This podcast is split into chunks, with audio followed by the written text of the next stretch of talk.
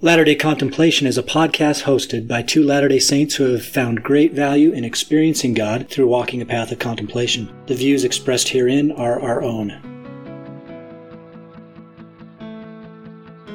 Hello and welcome to Latter day Contemplation. We're your hosts, Christopher Hurtado and Riley Risto.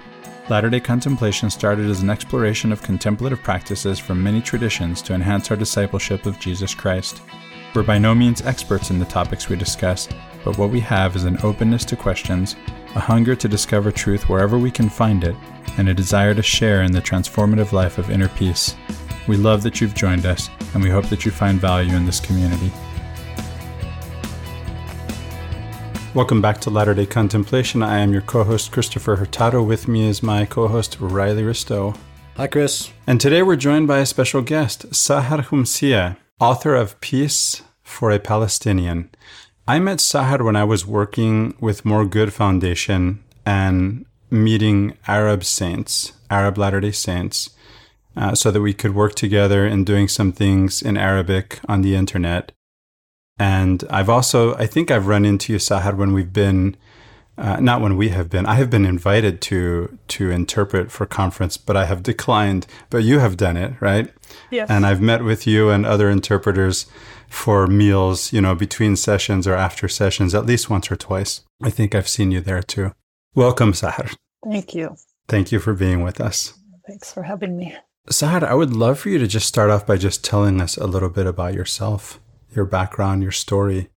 Okay. Yeah, I am a Palestinian Arab. I was born in Jerusalem and I grew up in a town called Beit Sahur, which is right next to Bethlehem. I grew up basically under Israeli occupation, and my life was very difficult living in Palestine. I saw demonstrations. When I went to Bethlehem University, I was kind of a freshman when we had a demonstration there and one of the students was killed and we had a big problem there and the university was closed for two years. So after graduating from bethlehem university i went to get a master's degree at brigham young university and i was introduced to the church of jesus christ of latter day saints and i joined the church there and went back home to palestine. I later on went to get a phd in turkey and after my PhD, I worked for a little bit in Palestine with the United Nations. After that, I got a job at Brigham Young University, Idaho, and that's where I live right now. Sahar, you saw this classmate that you mentioned killed, right? Yes. He died.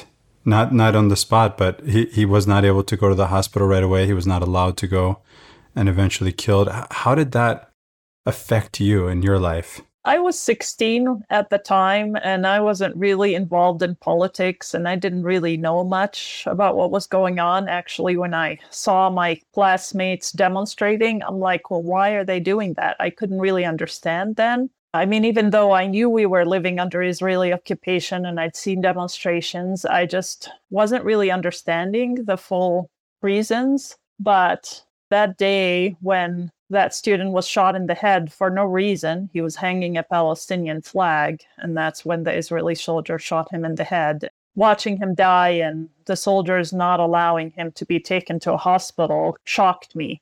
Later on, after many interventions from the mayor of the town and other people, the soldiers actually allowed that student to be taken out, but they took his body at midnight that night brought his body back to his family and only allowed the mother and father to follow them. And they took that body to a really far away field and dug a hole and threw the body inside and covered it with rocks.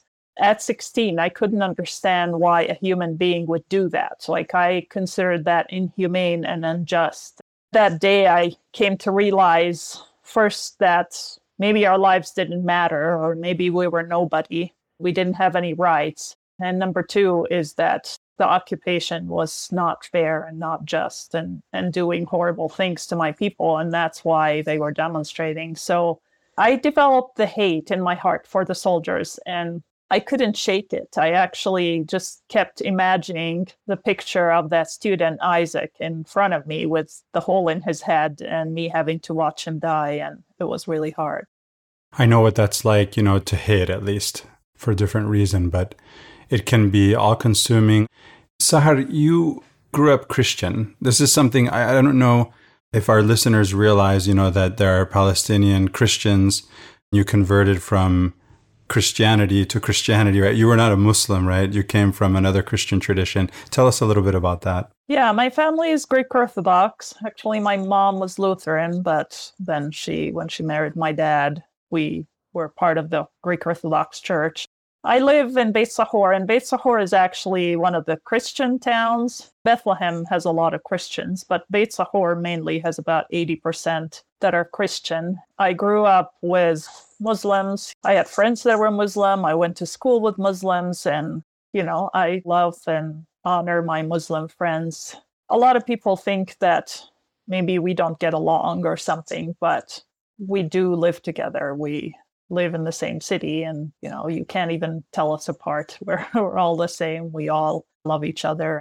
I think it's tradition for most people. You know you you kind of are part of a religion because your family is part of that religion. I mean i was greek orthodox because my family was greek orthodox and a lot of people don't convert from one religion to the other. It's kind of rare. So when i joined the Church of Jesus Christ of Latter day Saints, my family didn't accept that very well. Even though it was another Christian denomination, they didn't accept it. So they tried to get me to leave the church and go back to our faith. They kept saying that I was betraying my faith or my heritage. And for you, I, I, imagine if you were if you had stayed with that tradition, it would have been a lot easier to go to church uh, on the day that you meet for church, right? Tell us about what it was like to go to church for you when you had to go from where you live to Jerusalem and the difficulties that are involved for Palestinians, any Palestinian who wants to move around in those parts. We have many Greek Orthodox churches in in Bethlehem area and Beit Sahor, we have Lutheran churches, Catholic, but the only LDS church was at the time, this was in 1996, the only LDS church was at the BYU Jerusalem Center. That's where church services was held. This was the only church in the entire country that I could go to to basically worship using this new faith that I've just learned and went back home to find that I was the only member of the church in my entire region and the church was in Jerusalem technically Bethlehem and Jerusalem are, are kind of close. It's like seven miles, but Palestinians are not allowed into Jerusalem. Palestinians that live in the West Bank mainly are not allowed into Jerusalem. So I found myself far from this church that I wanted to go to and partake of the sacrament and worship God. I did not like that because finding the gospel brought me peace and joy and I didn't want to leave it. I wanted to go to church. So I started to sneak in to get to church. At the beginning, it wasn't very difficult because I would climb a hill to avoid the Israeli checkpoints. So I managed to get there, you know, just by walking a few minutes to avoid the Israeli checkpoint. But then soldiers were placed on the hill. I had to take a long back road. And then in the year 2001 or so, Israel built a massive separation wall. That was where they started to build it. It took years. It's still not complete. But the separation wall is about 25 feet of concrete. You can't climb it, you can't avoid it. And it doesn't just go around cities. It also, like in Bethlehem, if you go into the city, it, goes around the city taking houses and taking land. So I found it really difficult to get to church. I would have to find different ways. Every Sabbath was its own adventure because sometimes I would have to go for an hour and a half to go through a hole. Sometimes you would have to climb hills and muddy roads, and sometimes you hide from soldiers. I was shot at sometimes and chased, and it was very difficult. The journey would take three hours most of the time but I did it week after week. Now, sometimes I didn't make it, but sometimes I did. And for 12 years, I did my best to get to the Jerusalem Center and worship and partake of the sacrament. For listeners who are having trouble getting to church on time early in the morning, take heart. It could be worse. Now, this is in Palestine, where the modern state of Israel is occupying. How do we distinguish then between is this Israel? Is it Palestine? is Israeli means the same thing as Israelite. Let's set the record straight for the listener on this. Yeah, I think a lot of people can misunderstand what's going on there. And a lot of people side with Israel just because they called themselves Israel and because, you know, people confuse that with the Israel in the Bible, which really they're not the same thing. They're completely two different things. Maybe I want to just briefly explain what happened there because I think there is a lot of confusion. And I think I see that especially in the US because the media is biased and sometimes they don't show the entire picture. Basically, what happened is my country, Palestine, used to exist years ago, and it was occupied by Israel. So basically, that happened in two stages. In 1948, the Jews were being persecuted in Europe. And so the UN kind of came up with a partition plan and said, let's make a home for the Jews the Palestinians that were there, we did have Jewish neighbors living with us in Palestine, and we were welcoming to the Jews that were being persecuted. But the people that came in didn't come in peace. They took lands, basically massacred entire cities, which my mom told me about a friend of hers that was living in one of the villages there. And when the Jews came in, they actually killed everybody in the town and they killed her friend and all of the children that she was teaching at the time because she was a teacher. But basically, it created two states at the time. We had the Gaza Strip and the West Bank were left as Palestine, but the rest of the country was taken and called Israel. When Israel kind of celebrates the establishment of their state, the Palestinians call that day the Nakba because that day is the day where we lost half of our country. And then in 1967, Israel, during the Six Day War, occupied the rest of Palestine. And so then the whole state of Israel was created. The Palestinians that are there, all of a sudden, we found ourselves homeless. We lived in Palestine, but it wasn't Palestine anymore. So we really have no nationality. We didn't have any rights living in Israel. And I think for a lot of people, it's really hard to understand that. I mean, if you imagine that a certain country comes and all of a sudden occupies the entire US and then gives you 8% of the country and says, you can only live here. You can't live on the rest of your country. You can only live in this 8%. And by the way, we're going to create walls around this 8% land that, that we're giving to you and we're being nice to you that we're giving you 8% of your land. A lot of people look at the Israelis and say that they're being nice and fair, but in fact, you know, they, they took the whole thing. And as a Palestinian living with no rights, I don't know if people can understand what it's like to have no rights, especially for American listeners who are used to being free and for Palestinians, they could shoot us. Israelis would have no reason to go to trial for shooting a Palestinian because we have no rights living there. Like that student Isaac that was shot by the soldier. The soldier didn't go to trial. He didn't suffer any consequences just because the person he killed was Palestinian and Palestinians have no rights. I know that was a long explanation, but I think there's a lot of confusion with that. So the bottom line is our country just doesn't exist anymore. It just got occupied by Israel. So the state of Israel convinced the world that they are trying to establish a Jewish state. And a lot of people sympathize with that because people want the Jews to have a land. The problem with this is they want a state of all Jews. If you're not Jewish, you have no right there. You don't have the right to live, you don't have the rights to survive, and you don't have the right to vote or do anything. Well, it seems as though the the Israeli government tapped into something within America that pretty much ensured its survival for the long term. And that is really the evangelical understanding of the reestablishment of the Jewish culture in a specific place called Israel that fulfills biblical prophecy. It's like a two stage fulfillment. You even hear that at times amongst Latter day Saints. And how do you respond to that when you hear that, that sort of explication of Scripture? Yeah, I think that is that is the main problem. Like I think I had a friend of mine who was teaching young women one day and she asked her young women class, "What does it mean to gather Israel?" And this 14-year-old girl raised her hand and she said it means to kill all the Palestinians. So apparently we're completely confusing the gathering of Israel with what the state of Israel is. The gathering of Israel has nothing to do with the gathering of the Jews to Palestine. That's not fulfilling the promises.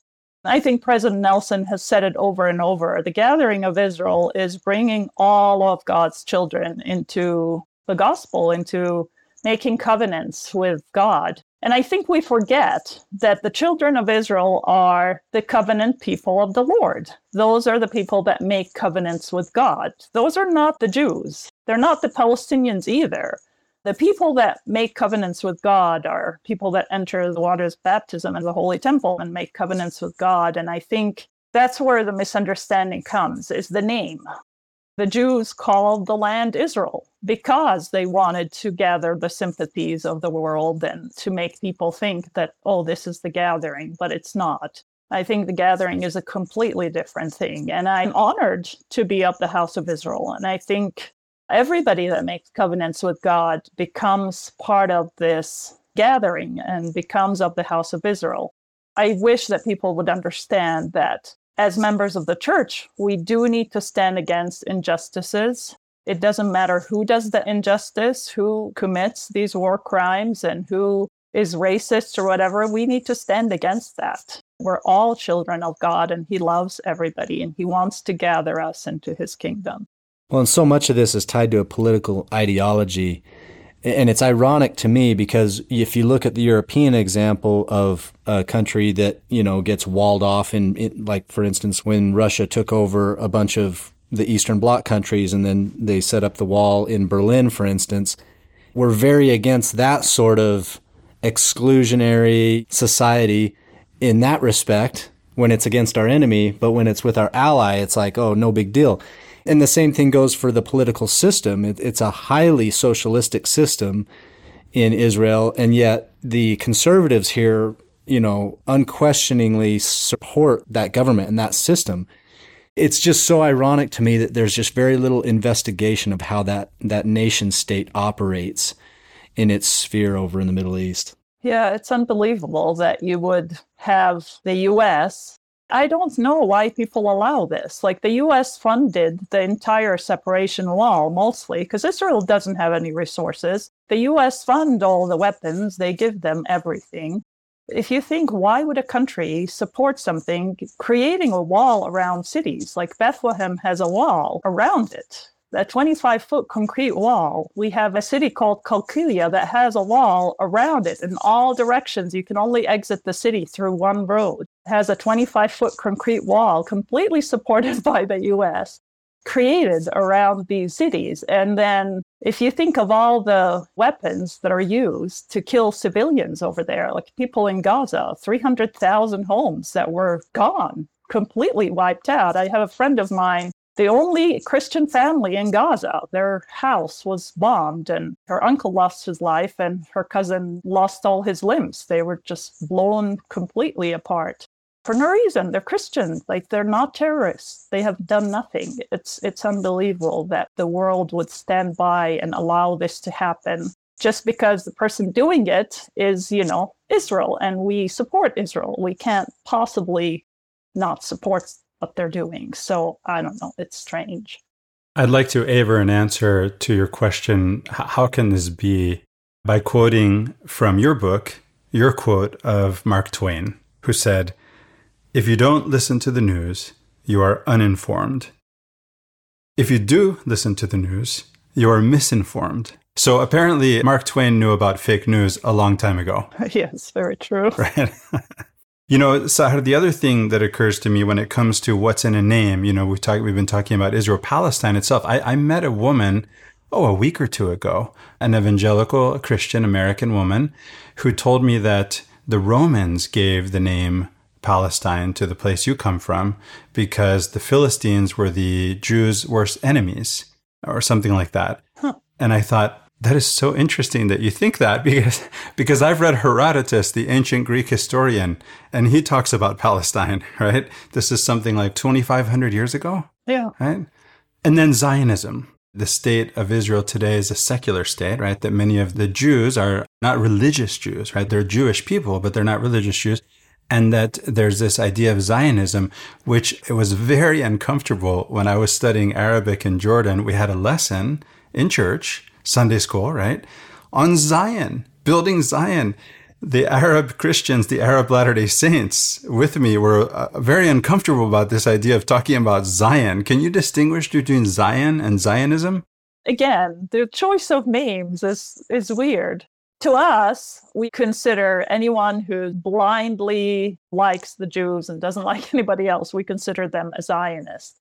Zionism is kind of a bad thing for a lot of Palestinians. But in the church, Zion is is a place, so it's a place of peace and tranquility. And I feel that that's part of Satan's plan to kind of distort things because, yeah, there's a lot of things that the world interpretation of these things could be bad, but the real interpretation or what God intended, like the name Israel, you know, is a great name. Let God prevail. And President Nelson talks about that. But the state of Israel what the people are doing there are destroying that name. And similarly, the word Zion is a great place, is a great thing, great concept. But when you talk about Zionism and what people are doing with that, it's unbelievable. I have a lot of people that I consider friends. At the same time, they're Zionists. And it's really hard when you start talking to someone who has that mentality to help them understand why they're wrong. it's really strange because on the one side, you say, okay, Jews used to live there at some point, right? So they have the right to go back. But the side of that is you're coming back, taking land of people that have been there. Like I did my DNA test. I'm 99.9% from that region. I have never moved. My family's been there forever, right? No Jew ever in Palestine could say that. Now, the key issue that people sometimes don't see with what's going on there is half of our people are refugees. So there's about five, six million Palestinian refugees out there. Now, they have no right to go back to live in Palestine. I have uncles and aunts and cousins that have no right to ever go back to Palestine. Now, they're like me, they've been there, that's their country, they've been there for generations. So, on that one side, you would think that's not fair for Palestinians to not be able to go back to their home country. Contrast that with how racist the state is, is any Jew, now they don't have to show any connection to Palestine, as long as they can show that by lineage they have some sort of Jewish ancestor, they automatically get Israeli citizenship and they can come home to Palestine and if they want, they can even take my house and live in it. And I would have no right because I don't have the right to own property in Palestine. I'm not a citizen of Israel. I have no right. So they can come and say, I want your house, and they can take it and they can get citizenship. And that's just so unfair and so outrageously weird. And thank goodness not every Jew who is living in Palestine is looking to take away somebody's house. But the problem is that those who are, nobody's going to stop them. Yeah, exactly. If you have a Zionist who wants to take your house, the state is not going to stop him. Yeah. A lot of times when I kind of say some things against the state of Israel, a lot of people think, oh, all Jews or all Israelis are bad. And that's not true. The problem is a lot of the Israeli Jews have no clue, have no idea what's going on. And that goes back to the media. Their media brainwashes them. I mean, really, they think that we're all trying to kill them. They think we're all bad. I have a really close Israeli friend. When I was telling her, oh, I can't go to Jerusalem, she's like, why? You know, what's wrong? Why are you not able to enter Jerusalem? Mean, you were born in Jerusalem. Why? What prevents you? And I said, well, your state does. Your soldiers prevent me. So they don't know. They know nothing. They have no clue what's happening. A lot of the Jews that came from Europe in 1948 and lived in Palestinian homes, they didn't know that these homes had people in them that were driven out or killed. Their state told them, oh, these are just empty houses and people have left. And they didn't question, they just lived there. And so it's a lot of facts that get hidden. And so people don't know the truth. So you have the media playing both sides off of each other. Yes. This is divide and conquer, right? Yep. I want to say for for the listener who may not think this is possible, I stopped looking at the media 7 years ago. If there's something going on, I don't know about it unless somebody told me. And by the way, people will tell you. Yes. but to be focused on the media day in, day out is to look at the world through a distorted lens. Riley mentioned Berlin, the wall in Berlin. I've seen the wall in, you know, these walls you speak of in, in your homeland with my own eyes, uh, you know, live and in person. Riley, have you seen pictures of these walls? No, but I, I do know what they look like. And I, I was in Berlin when the wall came down and, and witnessed that kind of elation. And that, you know, I was there in 1989 and then I went back again in 1998. And walls are destructive. They're inherently divisive whether it's there or here in America, we separate each other with walls, with labels. I just got my hat delivered that says Jesus era un migrante. And yep. which being translated means Jesus, Jesus is an immigrant, immigrant yeah, right? Yes. and so I'm wearing this hat just kind of in solidarity with people because my dad was an immigrant, you know, and I, I feel a solidarity with everyone in that sense because you know everyone's uh, trying to escape persecution that gets labeled with these you know refugee or, or immigrant labels. And, and, then they throw the the pejorative illegal in front of it and it makes it even worse you know? And how do you feel about people that find themselves in these circumstances as a result of your experiences? It's really sad. And i feel that the wall was really bad for my country because once you separate people, once they stop talking to each other, and you have Palestinians where the media is telling them bad things about the Israelis, and you have the Israelis where their media is telling them bad things about the Palestinians, it makes hate grow. There is no way to establish peace when you have two sides that just completely think the other side, the person on the other side of the wall, is this monster and that you can't talk to them you have to bring people together. And I think sometimes, even if we don't have physical walls between us, we create our own walls. I see that in the US a lot, like with me, even. People are like, well, she's a Palestinian, right? She's a terrorist. They label you automatically, or, you know, you're a foreigner, or you're not like me, you're different, so I don't want to talk to you. And these labels that we put on people are what separates us. They don't help us get to know each other. And once you get to know the other side, everybody is a child of God. When I studied in Turkey, initially when I looked at Turkish people, I mean, they wouldn't speak to me. They never smiled. you would walk in the street and they would just look at you and or avoid you or not. And I thought they were horrible people. Like I said, you know, they must be rude or whatever. But once I learned their language and was able to actually speak to them, oh my, they're funny, they're friendly, they're kind, they're loving. But sometimes, you know, we have to learn each other's language. We have to be able to talk to each other before we really know who the other person is and what they're like. I think the solution to any conflict is bringing people together and helping them get to know the other side. We talked about the, the wall in Berlin. It reminded me of the apartheid system of South Africa. There's another one that we don't look favorably upon and yet you find people on both sides divided by political ideology. We see this kind of division at home. You don't have to go anywhere.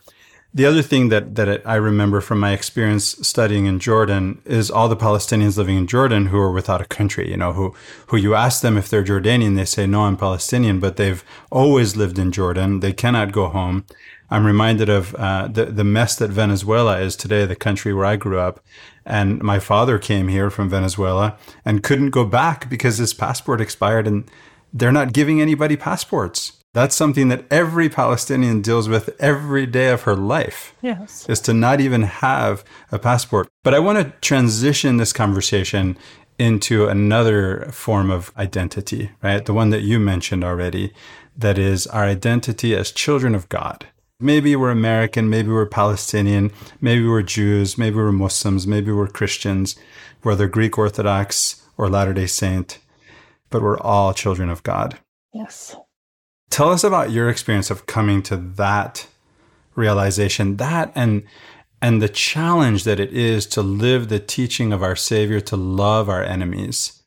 I struggled with that just because, like I said, when, when you're a Palestinian and you live in the state of Israel and you don't have a nationality, I, I came the first time I came to the US, the, the immigration officer asked my nationality and I didn't know what to tell him because, you know, when I introduce myself, I tell people I'm Palestinian, but there's no country called Palestine. You look at a map, you don't see Palestine anymore unless you go to a map back in 1940, you'll see Palestine, but now you see Israel, and I'm not Israeli.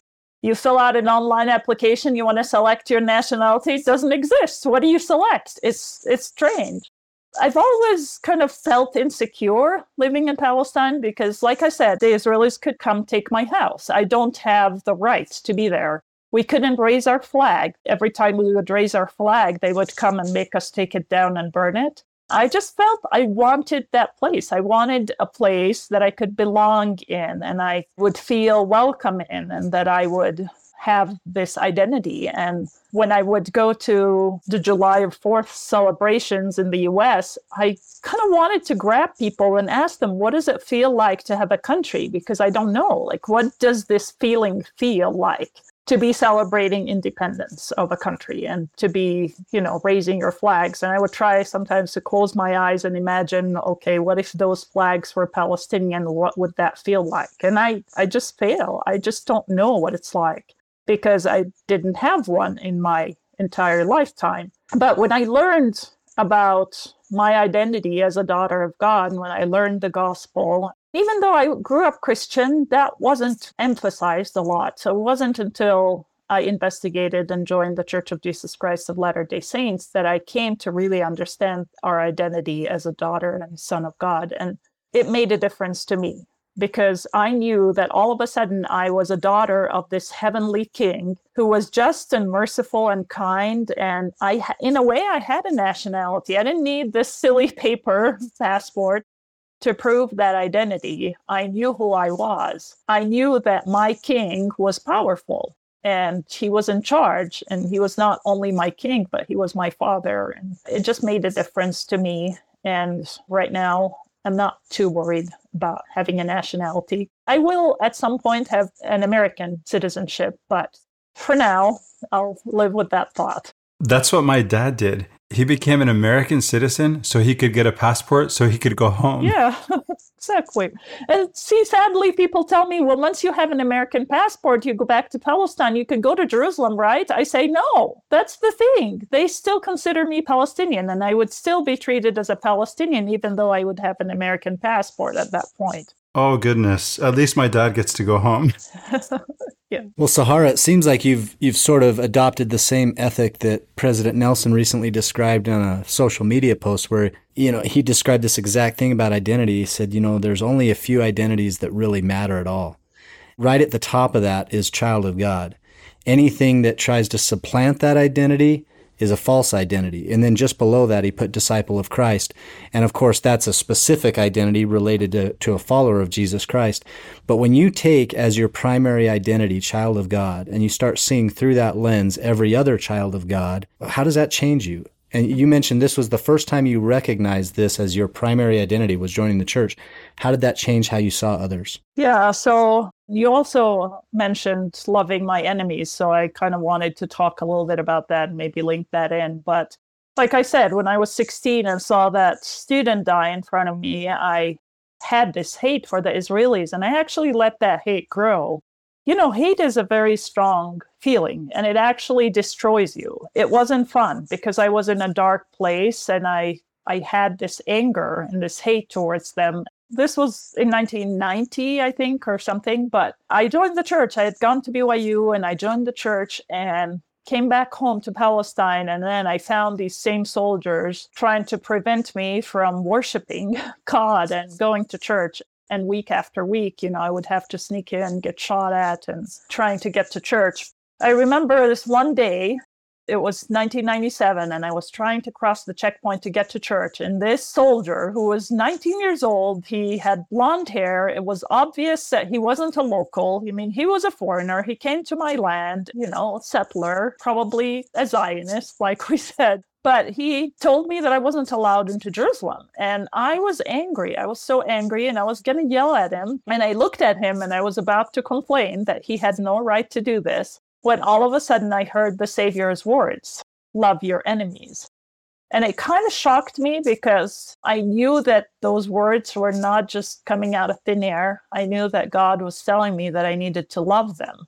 And I did not know how. I did not know how to get rid of that hate and that anger and that hurt from years where I've seen them beat people. I've seen them arrest my brother in law multiple times and torture him in jail. And I've seen them do all sorts of things to my people and prevent me from going to church.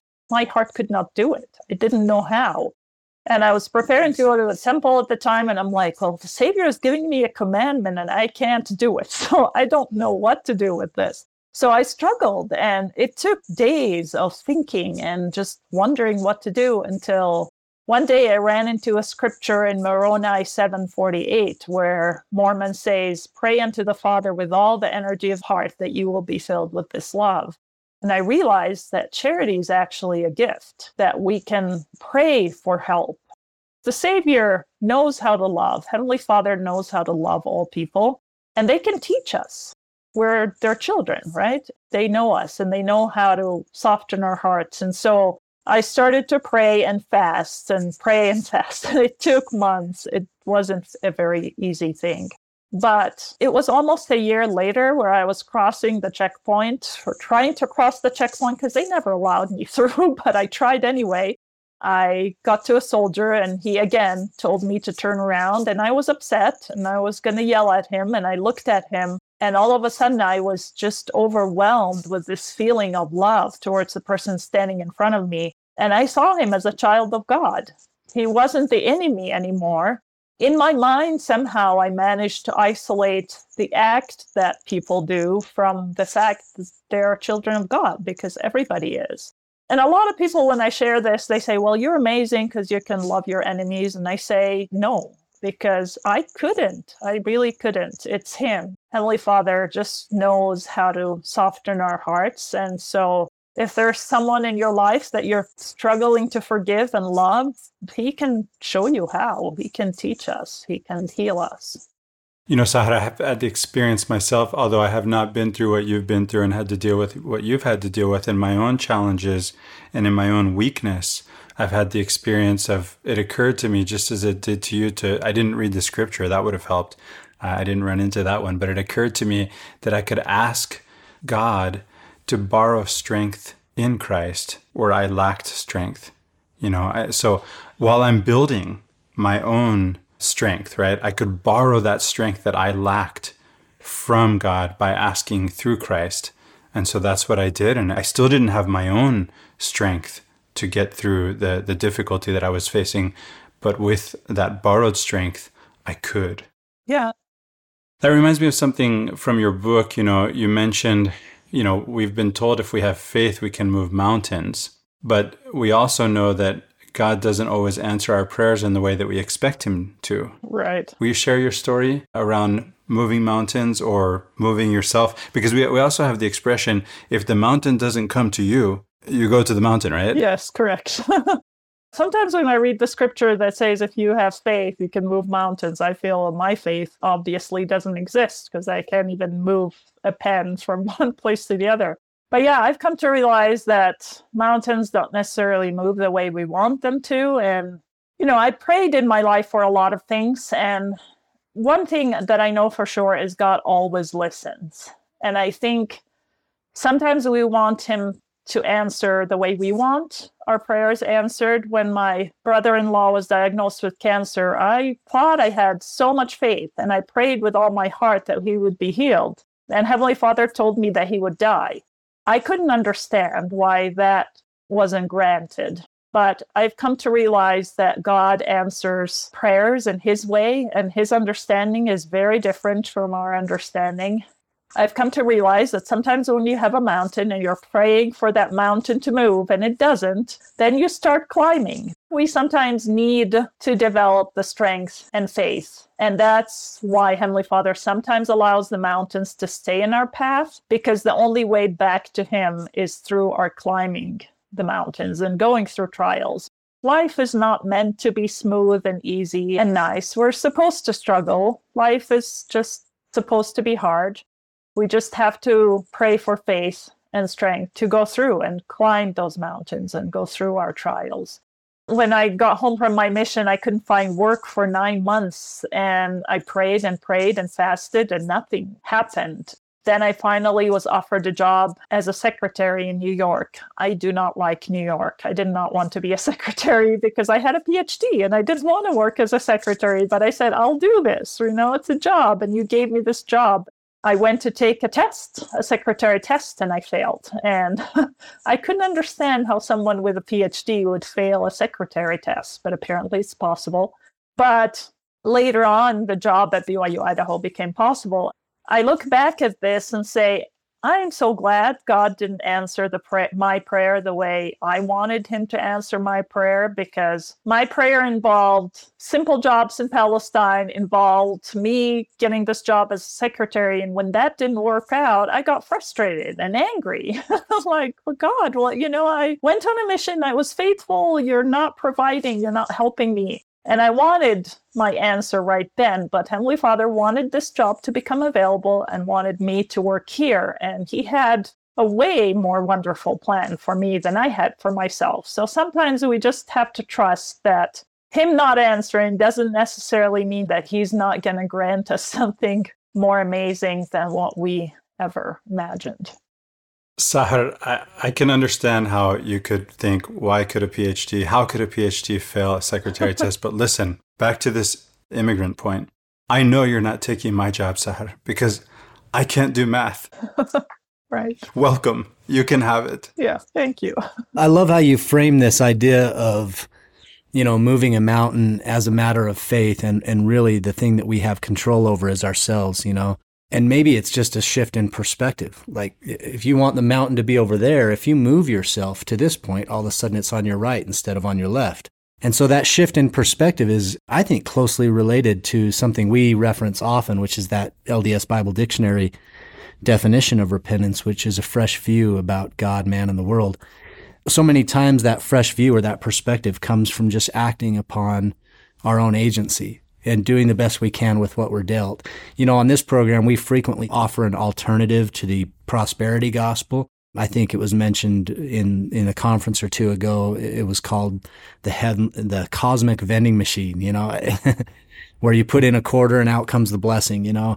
Our actions typically have to do with just an exercise of agency and the perspective that comes from changing that. And I love how you've used that example to to point out that God just wants us to act and do the best we can with what what hand we're dealt.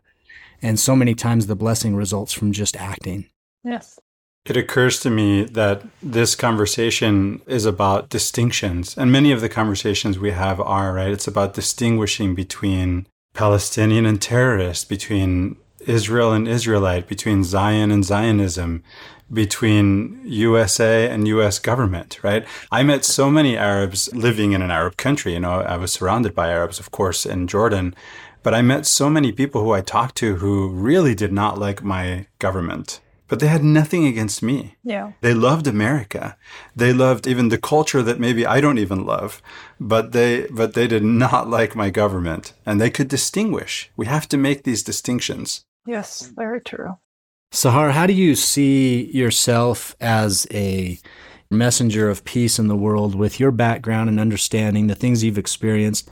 And what do you think the most effective way for members of the church or, or maybe just Christians at large would be to spread the peace of Christ? I mean, this is, this is the core message of Christ is to have peace, maybe not as the world has peace, but a different type of peace. And how do you, how do you see Christians participating in the world to spread the peace of Christ?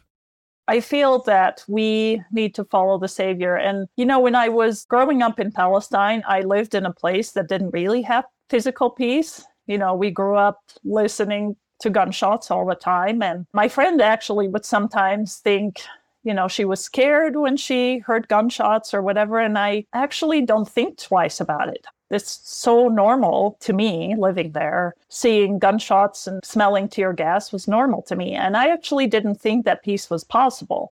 As we're preparing to celebrate Christmas, you know, the angels told the shepherds peace on earth. And I often wondered, what is this peace? And why is the Savior called the Prince of Peace? Because I personally couldn't understand and didn't really think that peace is possible. But when I learned about the gospel and got to know my Savior better, I realized that peace is possible. When I was investigating the church, I started to have this feeling of peace.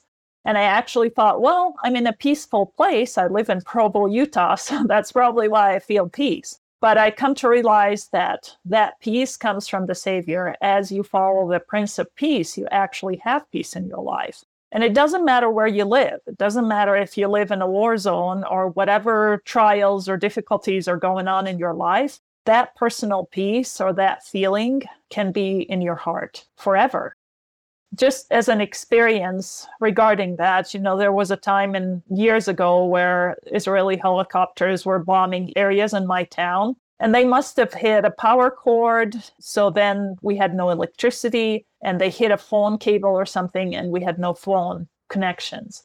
I have like 2,000 relatives in Beit Sahur, and I was really worried, especially about my sister who was living in that area of town that was being bombed. And so we went up to the roof. My family was trying to see which houses were being bombed so that we can make sure that my sister was okay. And I was scared. And I took a flashlight and went down from the roof to my bedroom and I knelt in the darkness and I prayed. And at that time, I felt the most amazing peace I've ever felt.